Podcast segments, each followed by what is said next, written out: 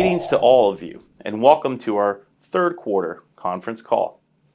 As we enter this quarter of the year, we are not far from where we expected to be, both in macroeconomic terms and with respect to markets. Our hypothesis of an A-shaped type of year, where markets rallied during the first half of the year as economic growth remained stronger than the consensus expected, and then to be followed by a period of market weakness as economic growth and inflation faltered in an environment where the Fed could not aggressively cut rates, is still very much in play. In fact, our year-end price target range of forty-one hundred to forty-three hundred on the S and P five hundred is unchanged from the beginning of the year, back when the index was trading at around thirty-eight hundred, and most major Wall Street firms were calling for a major leg down in the market, falling even below the October twenty-two low of thirty-five seventy-seven. This chart on the screen demonstrates that for the first time since Bloomberg has kept this data, Wall Street in aggregate expected the S and P five hundred to fall this year. The most prevalent risk, in our view, right now is upside risk, as large-scale adoption of new technologies and a resilient consumer and labor force make a soft landing more possible now than it was at the beginning of the year. But that would be predicated on the Fed not making a policy mistake of over-tightening in the face of rapidly declining inflation, a probability that has increased recently given economic strength, but still should not be our base case. U S recession risk has receded in the near term, because while the current uh, picture looks rosy, the future still merits caution. Our proprietary Insignia Forefront Recessionary Indicator is still pointing to elevated U S recession risk over a twelve-month horizon. And you can see in this graph that in the past, it has correlated with economic contractions going back to nineteen seventy-one. That said, that is just one factor input into our overall assessment, albeit an important one. We use many other inputs as well to arrive at our overall subjective probability modeling framework. As this chart on the left demonstrates, according to our assessment, the probability of a mild U S recession over the next six months has fallen from fifty percent down to forty percent, due largely to a stabilization in the U S banking sector, a still robust labor market, and a resilient U S consumer. In this scenario, we define a mild recession as one where the unemployment rate rises above four percent, but remains below six percent. The chance of no recession has risen to fifty-five percent, where it is now our base case. However, over a longer time period, in this case twelve months, so by mid twenty twenty-four, one can see that our subjective odds of a mild recession increase to sixty percent, which is our base case then. And the odds of severe recession go up as well to ten percent. Concurrently, the probability of no recession falls to thirty percent. This means that investors will want to start reducing risk in their portfolios toward the end of this year. This next table summarizes our macroeconomic forecasts among the major economic blocs around the world and globally as well. To highlight, our U S, Japanese, and global growth forecasts have edged up slightly, while Europe remains unchanged, and China's forecast comes in slightly below, given some lost steam from the reopening and continued overhangs in the property market on the mainland. It is worth noting, however, that by some margin, China remains the primary driver of global growth this year. Despite this, market sentiment in China is very weak, as geopolitical concerns, coupled with the doubts regarding the robustness of the country's short-term growth momentum, have affected investor sentiment and impacted investment flows, much of it moving to India. We think many of these concerns are misplaced in the short term, as the macroeconomic fundamentals of the private sector there remain vibrant, outside of the property sector, of course, and valuations are very compelling.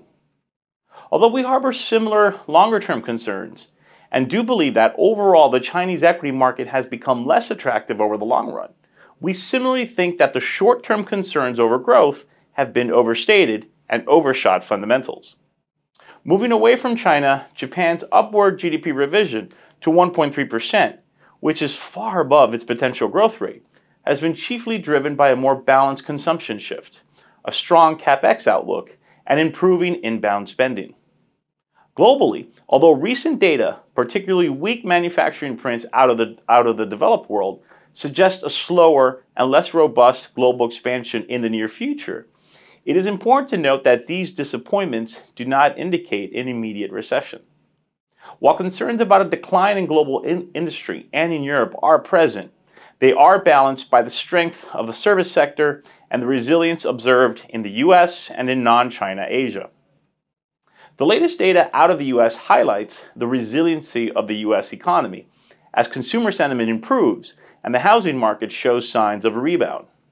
So before we turn our attention to the strength of the near-term economic picture in the United States, let us first focus on the inflation picture, because despite what the naysayers are reporting, there is a clear disinflationary trend in place in this country, which supports the case that we are at or very near the end of the Fed tightening cycle. These charts demonstrate that trend. On the left, we can observe the P C E multivariate core that measures inflation's persistence in the seventeen core sectors of the personal consumption expenditures, which is a closely watched measure by the Fed that clearly shows a persistent downward trend since late twenty twenty-two. On the right, we can see embedded inflation based on input costs, which is a manager's survey of prices that go into production, and they are similarly in a definitive decline. Finally, this next chart demonstrates that rent and shelter inflation, a key line item on most people's monthly expenditures, is also sloping downward. Here we see real-time prices from Zillow and Apartments List reflecting falling prices for rent that should soon be reflected in the official government data. And this disinflation trend is prevalent not just in the developed world, but also in emerging markets. In fact, core inflation is dropping faster in the emerging markets right now than it is in the developed markets. Now, the initial surge in inflation back in twenty twenty-one was sniffed out more quickly by emerging market central bankers than by their colleagues in the developed world. They did not think that inflation was transitory, like their peers in the U S and Europe, and began their rate hiking cycles sooner. This means that in some places, like Hungary, for example, the central bank has already cut rates. And in other places, like Brazil, they will be doing so shortly. These countries have been fighting inflationary dragons since the nineteen nineties, so they are better at it. They tighten policy quickly and aggressively. So on the one hand, we see that inflation is falling, rightly signaling the end of tightening cycles in both the developed and emerging world. Now, returning to the United States, we also see that in addition, the economy is in much better shape than most professional economists and forecasters predicted it would be by this time. This has rekindled the notion that a soft landing, that is no recession, driven by this immaculate disinflation, may actually be achievable. Indeed, this notion has put a bottom under risk assets, apparently since October twenty-second, which is exactly the same day that U S C P I peaked on a yearly basis. In other words, this rally has been driven not only by A I mania, although that has certainly been a major component, but also partly at least by falling inflation and robust growth. This sturdy growth in the U S rests on two pillars, the U S consumer and the U S housing market. In addition, the firmness in the U S labor market continues to defy alternative measures of economic activity, which are much weaker. During the pandemic, U S households accumulated savings at an unprecedented pace compared to previous recessions. This chart here demonstrates that despite recent decreases in these savings, there is still a significant amount, approximately five hundred billion dollars, according to the San Francisco Fed, remaining in the economy. And while the distribution and deployment of these savings are uncertain, the data on household balances suggests that most income groups generally have more liquid funds available now than before the pandemic. Overall, it is expected that the accumulated excess savings will continue to support consumer spending at least until the fourth quarter of twenty twenty-three, which, once again, comports nicely with our own recessionary forecast of early to mid twenty twenty-four for the beginning of the recession. In sum, the U S consumer is still consuming and probably will be doing so until at least the end of this year. But what about housing? Higher rates were supposed to kill the U S housing market, yet housing prices in aggregate are basically flat in the country this year. Yes, it is true that thirty-year mortgage rates are more than double where they were in early twenty twenty-one. But as this chart demonstrates, the thirty-year effective rate on mortgage debt outstanding is still below pre-pandemic levels, because most mortgage debt is fixed and anchored at these levels. Eventually, this effective rate will tick higher as older, as older debt rolls over and newer debt gets financed at higher rates. But we are not there yet. Moreover, U S housing resiliency is underpinned by more than a decade of under construction and low inventories. We still have a supply problem in the United States. These graphs depict the situation perfectly. On the left, we can clearly see that the number of homes in the country is one full standard deviation below the median level it should be, given the country's population and number of households. This graph represents data going back all the way to the nineteen fifties. Since the real estate bubble burst in the late two thousands, we simply have not built the necessary number of residential structures necessary for the number of people that need them in the United States. On the right, we can similarly see that the inventory of single-family housing in the nation is by far the lowest it has been in over thirty years.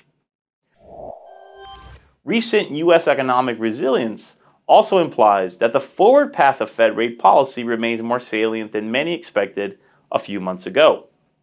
At this point, the market has largely removed expectations for cuts in the Fed funds rate this year and pushed it out to twenty twenty-four, in line with the Fed's stated preferences and our own economic timeline.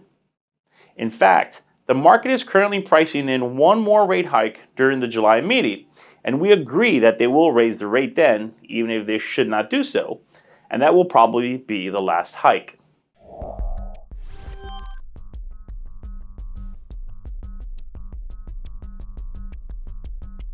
So, what are the market implications of all of this? As we mentioned previously, for much of the year, we resisted the Wall Street consensus and subsequent investor pessimism to be underweight equities versus our strategic asset allocation bands. Previously, we noted that more defensive portfolio positioning will likely be necessary later this year. We retain that view today. With valuation levels high on both an absolute and relative basis, we think U S broad market equity upside is fairly limited from current levels. Although we could see the S and P five hundred index temporarily trade up to the forty-five or even the forty-six hundreds due to momentum and for technical reasons, sustained upside for the U S equity index is constrained by both high valuations and the prospects for interest rates to remain higher for longer. At the same time, however, downside risk is fairly limited as well, given the same resiliency of the U S economic growth landscape and the potential positive knock-on effects from the widespread adoption of large language models to enhance productivity and increase profitability. Luckily, we have almost sixty years of history and data with respect to monetary policy-driven drawdowns in markets to guide us. And they tell us that double dips, or instances of revisiting or dropping below the low, are exceedingly rare. In fact, as this chart demonstrates, this has only occurred once during that time period, the twenty twenty COVID shock market bottom that occurred more than a year after the twenty eighteen Fed rate hiking-induced correction. In other words, an exogenous shock of some sort is required to revisit that equity trough. In twenty twenty, it was the pandemic. So what could that possibly look like today? Obviously, a candidate for such a shock would stem from an unexpected and sharp escalation of the Russia-Ukraine crisis, but that seems unlikely at this point. Another candidate would be another monetary policy shock, meaning that the Fed would have to begin a new and severe round of tightening, a renewed and material rate hiking cycle to trigger such a move down, in our opinion. As we just demonstrated before, given the inflation dynamics, that is unlikely. It is far more likely that the Fed will, at worst, stay put. Stay higher for longer, rather than ratchet rates higher again, given the disinflationary trend we highlighted. That being said, renewed hawkishness has led to renewed drawdowns over a longer period, which is precisely why we're retaining our year's price, our year-end price targets on the index, rather than expecting to touch the lows from twenty twenty-two again, one or even two additional hikes from the Fed would not constitute a tightening shock, in our opinion. Market pricing along the Fed funds futures curve already reflects that risk to a certain degree. Now, for sure, renewed Fed hawkishness is a key risk to monitor for risk assets, but it should not be our base case given the growth inflation landscape we just described. That bar is quite high, in our opinion. Another downside risk to monitor is the trajectory of corporate sales and earnings growth. So far, they have been unexpectedly solid this year, and that surprisingly may actually be a consequence of high inflation. As prices rise, companies tend to initially report more favorable numbers until their margins get squeezed by higher labor costs. Well, with labor costs today at four point three percent, now outpacing U S C P I, which just came out at three percent, it is only a matter of time before corporate margins contract. And while the downside risk scenarios are fairly well understood, inflation reaccelerating, Fed policy mistake, a more severe recession, et cetera, there is some considerable upside risk as well, and it stems largely from an A I-driven productivity boom.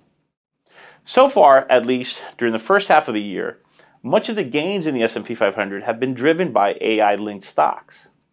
In other words, the market breadth has been very narrow, and that typically argues for a reversal.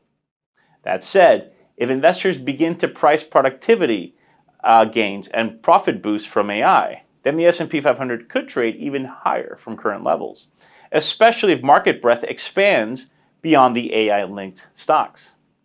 And while we certainly agree that the long-term productivity and profit-boosting potential of A I is significant and should be expected, there is little evidence in the macroeconomic data that A I has lifted productivity growth yet. Investors may be getting ahead of themselves in pricing this in while ignoring the looming recessionary risks. So while we do acknowledge that the upside risk is there, we think it is too early to start meaningfully pricing it into E P S estimates. On the equity side, a rotation that makes sense today, given the current landscape, is to increase the exposure of higher quality equities at the expense of more cyclical sectors like value. Recall that quality factor investing emphasizes both a company's profitability, as measured by return on equity, and its financial leverage, as measured by its debt-to-capital ratios. In an environment of slowing growth and higher for longer rates, companies with high factor exposure to quality should outperform. Apart from this slightly more defensive tilt, we also recommend maintaining an overweight allocation to non-U S stocks, especially Europe and Japan. As of late, both regions have experienced positive earnings and sales momentum. They are also still cheap relative to the United States. As this chart demonstrates, Europe trades at only twelve point two times forward earnings, while Japan trades at fourteen point nine. Meanwhile, the U S is expensive on both an absolute and relative basis at nineteen point four. Beyond the developed world, we also continue to like certain emerging markets on a structural basis, longer term, but tactically we would be neutral given the recessionary risks over the next twelve months. As mentioned previously, we think the geopolitically induced sell-off in China is overdone, and we recommend that investors favor Chinese A shares in a recovery scenario. Apart from China, a few markets really stand out as appealing. Some of these are names like Vietnam, South Korea, Chile, Mexico, and Peru. Indian equities have done very well this year, partly as an off-ramp for Chinese equity flows from U S-based investors. Since late January, Indian, Indian stocks have outperformed their emerging market peers by twelve percent. And global indices by two percent.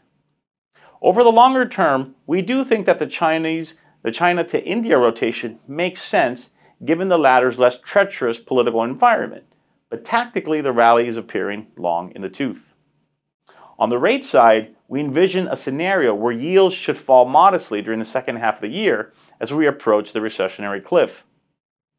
We see the U S ten-year trading between three point two five percent and three point five percent by the end of this year, and making a near-term low in twenty twenty-four at around two point five percent during a mild U S recession before renewing its structural bear market trend of higher highs and higher lows.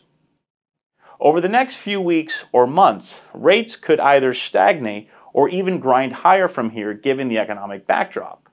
At four percent, the U S ten-year Treasury note becomes incredibly attractive, and we would look to add duration if it moves again in that direction. At four and a quarter, we would become aggressive buyers of duration. In terms of the U S dollar, it, well, it remains in a structural bear market in our opinion, and it is still overvalued by as much as twenty percent on a purchasing power parity basis. That means that we would continue to fade any rallies in the greenback.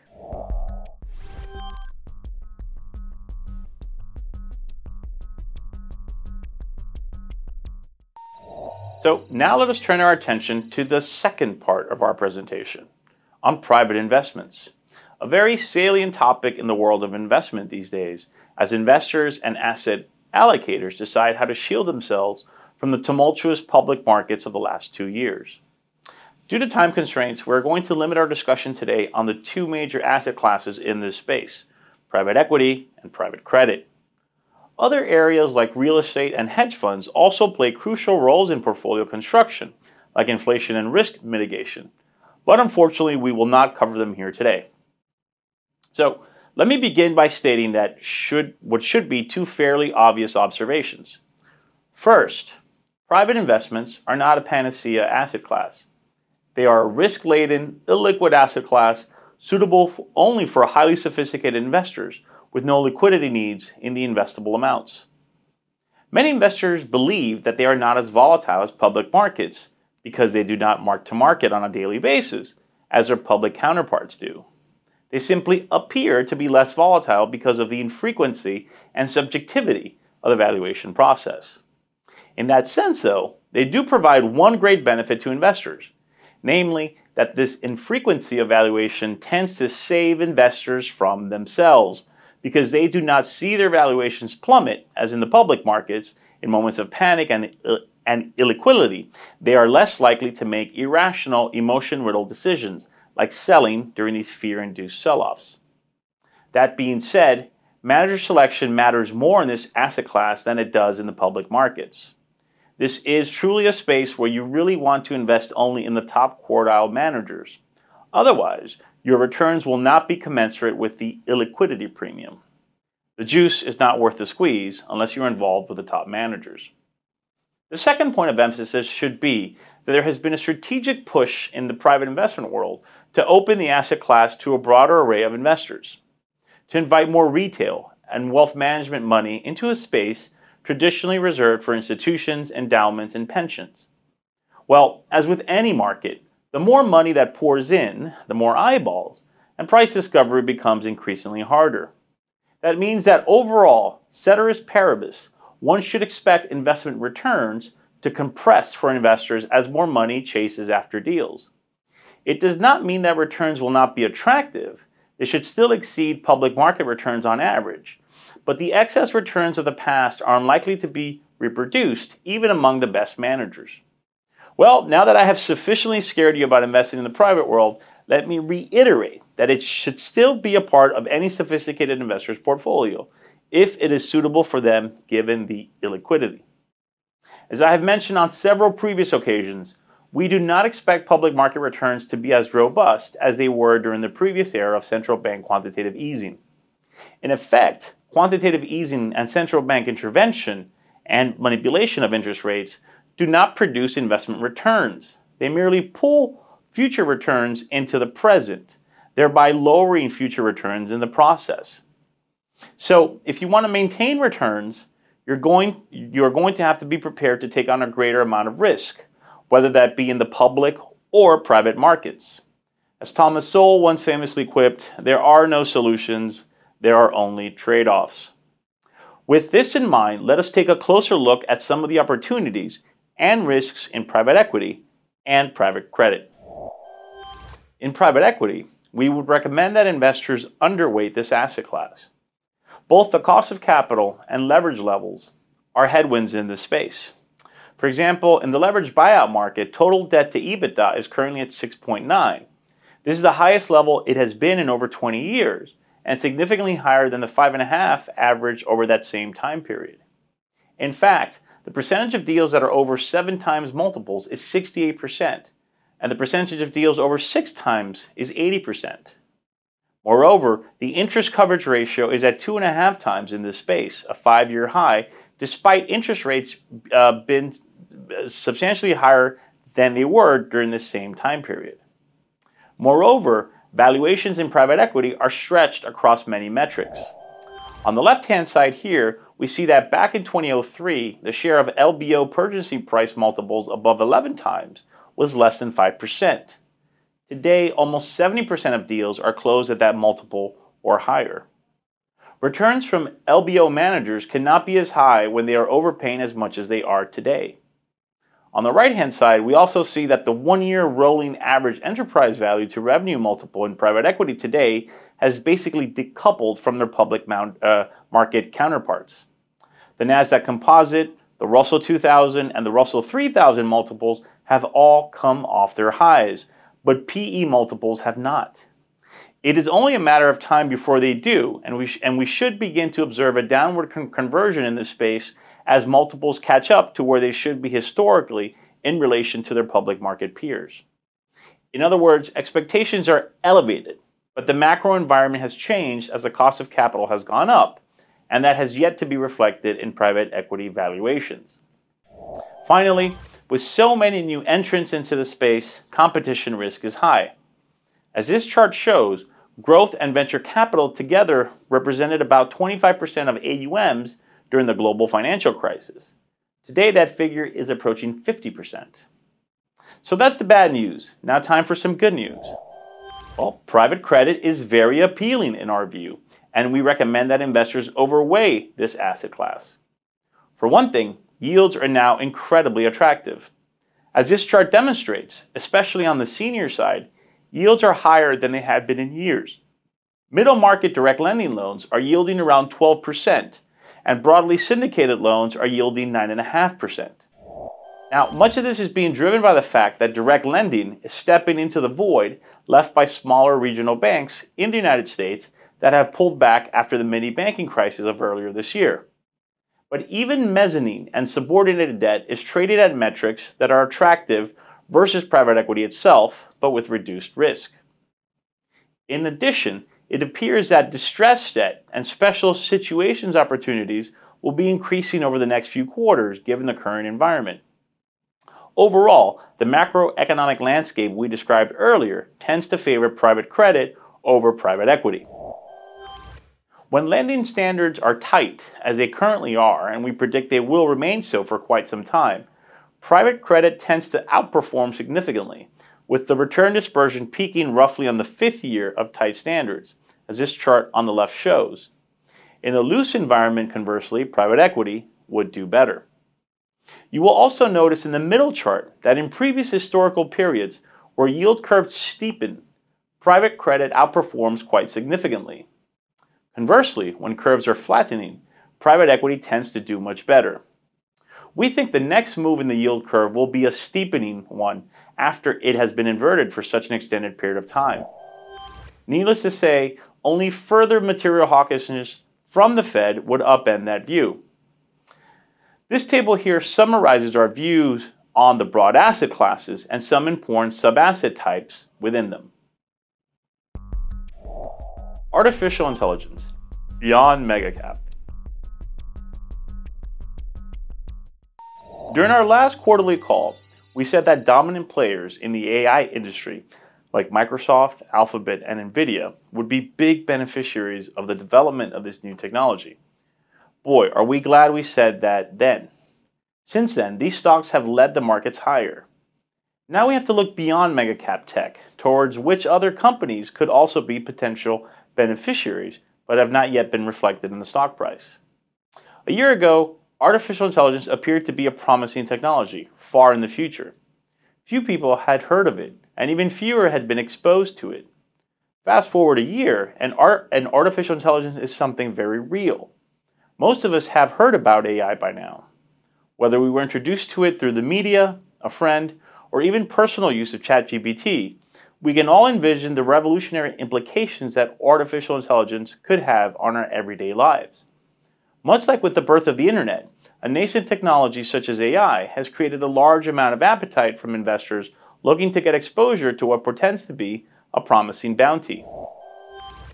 As we can see on the following chart, Bloomberg estimates that generative A I could lead to approximately one point three trillion dollars in revenues by twenty thirty-two, spread across several technology industries including hardware, software, services, ads, and gaming centers, growing at an annual compound rate of roughly forty-two percent.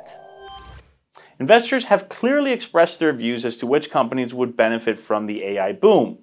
Stocks such as Microsoft, Alphabet, Meta, Amazon, and NVIDIA have helped propel stock markets higher this year.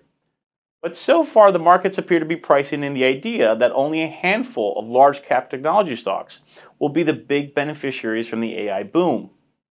NVIDIA alone rose one hundred ninety percent in the first six months of this year, reaching a market cap slightly over one trillion dollars. To put things in perspective, the market cap of Bitcoin is only six hundred billion dollars. Said another way, all the Bitcoin in the market would only purchase sixty percent of NVIDIA.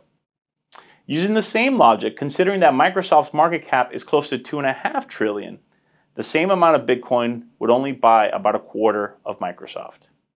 There is little doubt that the dominant players in the A I space, such as the companies mentioned above, have a lot to gain.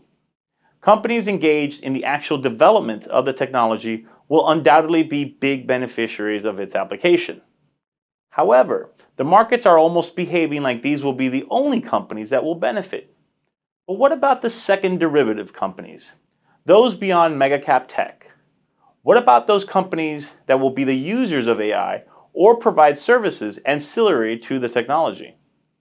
Artificial intelligence networks can be operated on a large-scale basis, with networks running hyperscale models, or on a smaller scale basis running off cloud-based networks.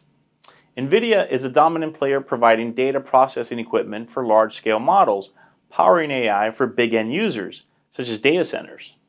However, when it comes to cloud-based or Ethernet networks, like the ones that will most likely be used to power A I in smaller units such as your smartphone, NVIDIA has competition. Companies such as Broadcom and Cisco Systems also offer Ethernet solutions that compete with NVIDIA, and their stocks trade at less than half of the valuation of their larger rival. As we said before, we have no doubt that first movers like NVIDIA will be winners in the A I era. However, let's remember that this company is predominantly a hardware manufacturer, making the equipment that enables A I. What about the companies that create and use software to power and benefit from A I? During a recent interview, Cathie Wood, the manager of the famous ARK family of disruptive technology funds, stipulated that for every one dollar of A I-related hardware that NVIDIA sells, software firms will eventually generate eight dollars of revenue. As we can see on the next chart, software spending on A I is expected to grow from approximately five billion dollars to close to two hundred eighty billion dollars by twenty thirty-two. In fact, A I as a percentage of total software spending is expected to grow from less than one percent currently to twelve percent or potentially higher over the next ten years. This increased level of spending on A I is expected to come from a number of industries, such as healthcare, cybersecurity, software development, robotics, and automation.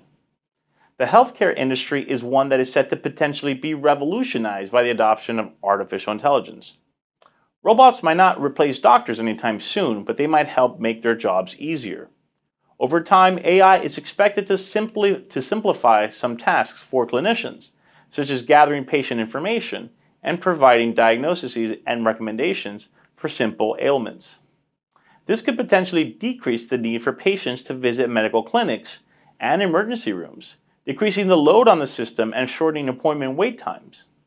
A I could also potentially affect pharmaceutical companies taking on some of the simpler drug development and manufacturing processes.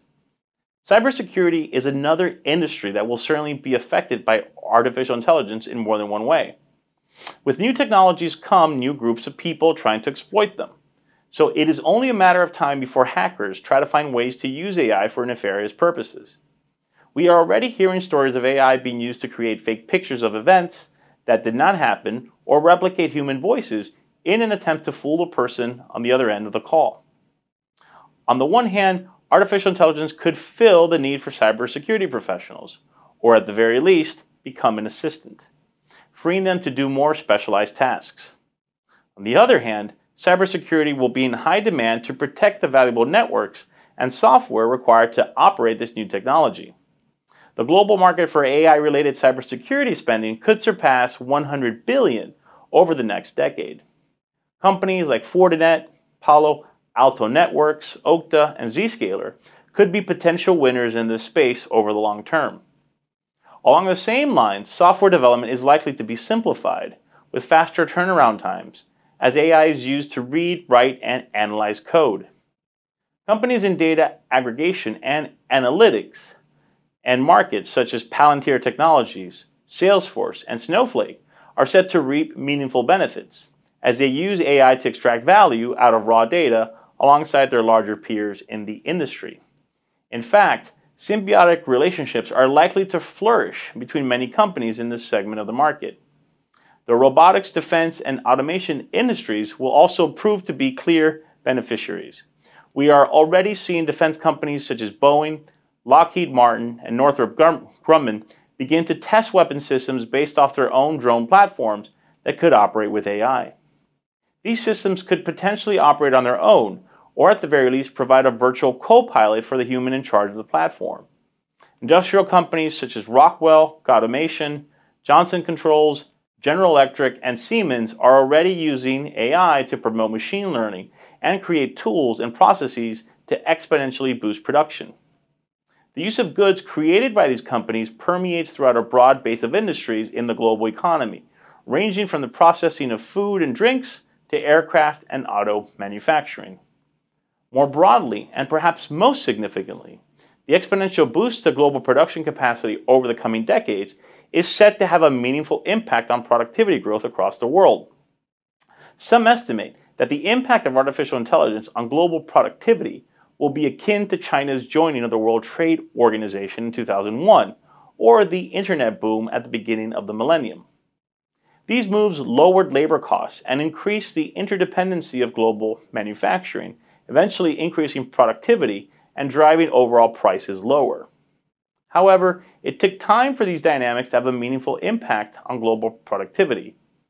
It is estimated that the internet boom took between ten to fifteen years to meaningfully increase per capita G D P in most countries around the world. This is better than the fifty plus years that it took for the Industrial Revolution to achieve a similar outcome. It will most likely take the A I revolution considerably less time to achieve a meaningful permanent move in global productivity. Some say that this number could be between five to ten years, some say it could be less. A myriad of factors, including infrastructure and regulation, could impact the adoption speed of A I. Most regions in the world currently lack the proper infrastructure to maximize the benefits of this new technology. On the regulatory front, we are already seeing regulation take shape in Europe. Earlier this month, government officials in the United States debated the implications of A I on the global arena and how to regulate and mitigate some of its risks. We have no doubt that artificial intelligence is here to stay, and that it will have a meaningful impact on our lives, most likely in a shorter period than the internet boom did. It is important to keep in mind, though, that however long it takes, it will probably not be overnight, as some in the market appear to believe. The mega-cap technology stocks that have led the current stock rally will undoubtedly be major beneficiaries of this trend. However, the benefits of this new technology will expand well beyond these companies.